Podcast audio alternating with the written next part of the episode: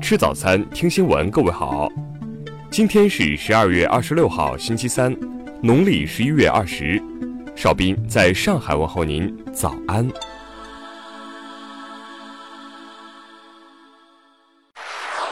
首先来关注头条消息。24号，一位在日本居住的中国男子，把他1岁大的儿子带回中国后，被日本警察逮捕了。理由是警方怀疑以移送外国为目标的掠夺。随后，警方表示，此案在全日本都是很少有的案例。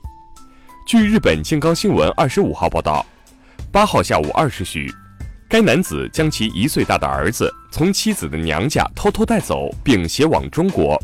随后，警方以移送外国为目标的掠夺的嫌疑将该男子逮捕后，男子承认把儿子带走了，但不认为这是违法的行为。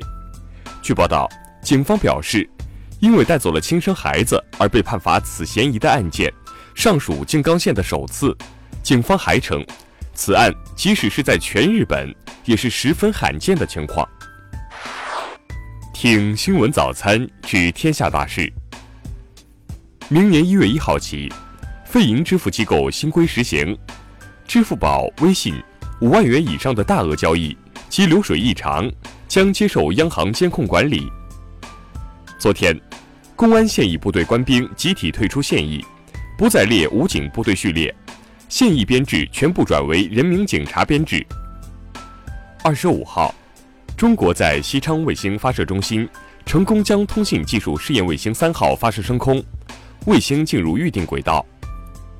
中央气象台发布寒潮预警，预计25号至30号，强冷空气将持续影响我国中东部，28省份最低气温将创新低。昨天，福建龙岩发生持刀歹徒劫持公交车撞人事件，目前造成8人死亡，22人受伤，嫌疑人因与居委会干部产生矛盾，杀人劫车。昨天，少年刘大卫网购仿真枪再审案宣判，从无期徒刑改判为7年3个月有期徒刑，并处罚金32000元。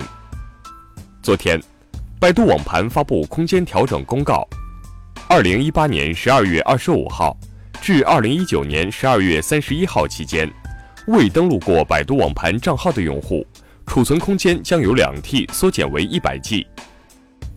近日，风水大师为招行做年终 PPT 一事引发热议。此后，网曝中国邮政储蓄银行、中国银行等都曾举办讲座论坛，邀请风水大师分享心得。下面来关注国际方面的消息。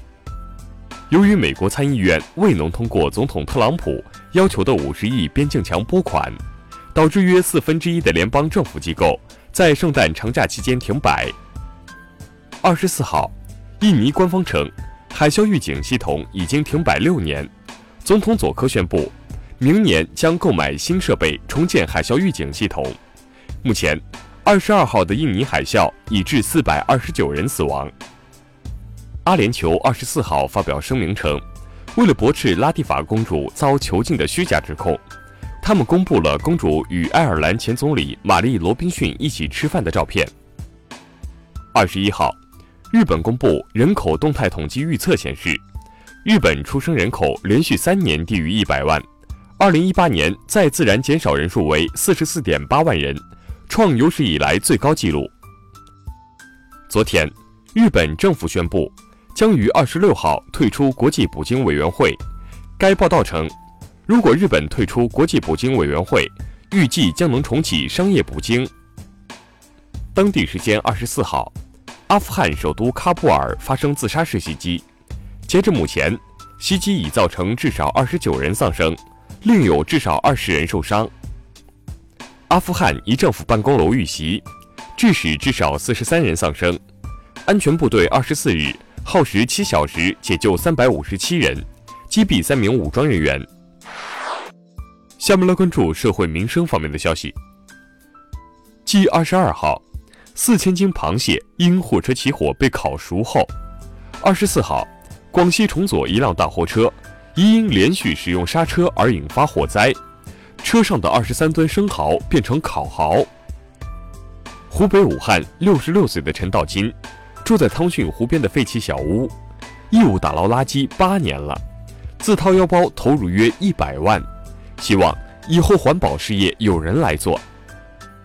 22号，浙江杭州一考研点抓获代考枪手，其交代收取2000元代考费。警方介绍，考生为获得 MBA 学位，连续2年考研失利后出此下策，多名涉案人被刑拘。近日，无锡一美容院被曝员工完不成业绩要抽自己嘴巴，而且打得不标准还要罚款，达到效果了则可以免除扣罚。最后来关注文化体育方面的消息。昨天的 CBA 常规赛，广东东莞银行男篮以96比87战胜北京首钢男篮，取得2连胜，北京队3连胜终结。昨晚，上海申花官方与西班牙籍教练基克·弗洛雷斯完成签约，弗洛雷斯正式出任主教练。昨天，第20届中国专利奖颁奖大会在北京举行，本届中国专利奖共评选出中国专利金奖30项，中国外观设计金奖10项。以上就是今天新闻早餐的全部内容，请微信搜索 xwzc021，也就是新闻早餐拼音首字母再加数字021。如果您觉得节目不错，请在下方拇指处为我们点赞。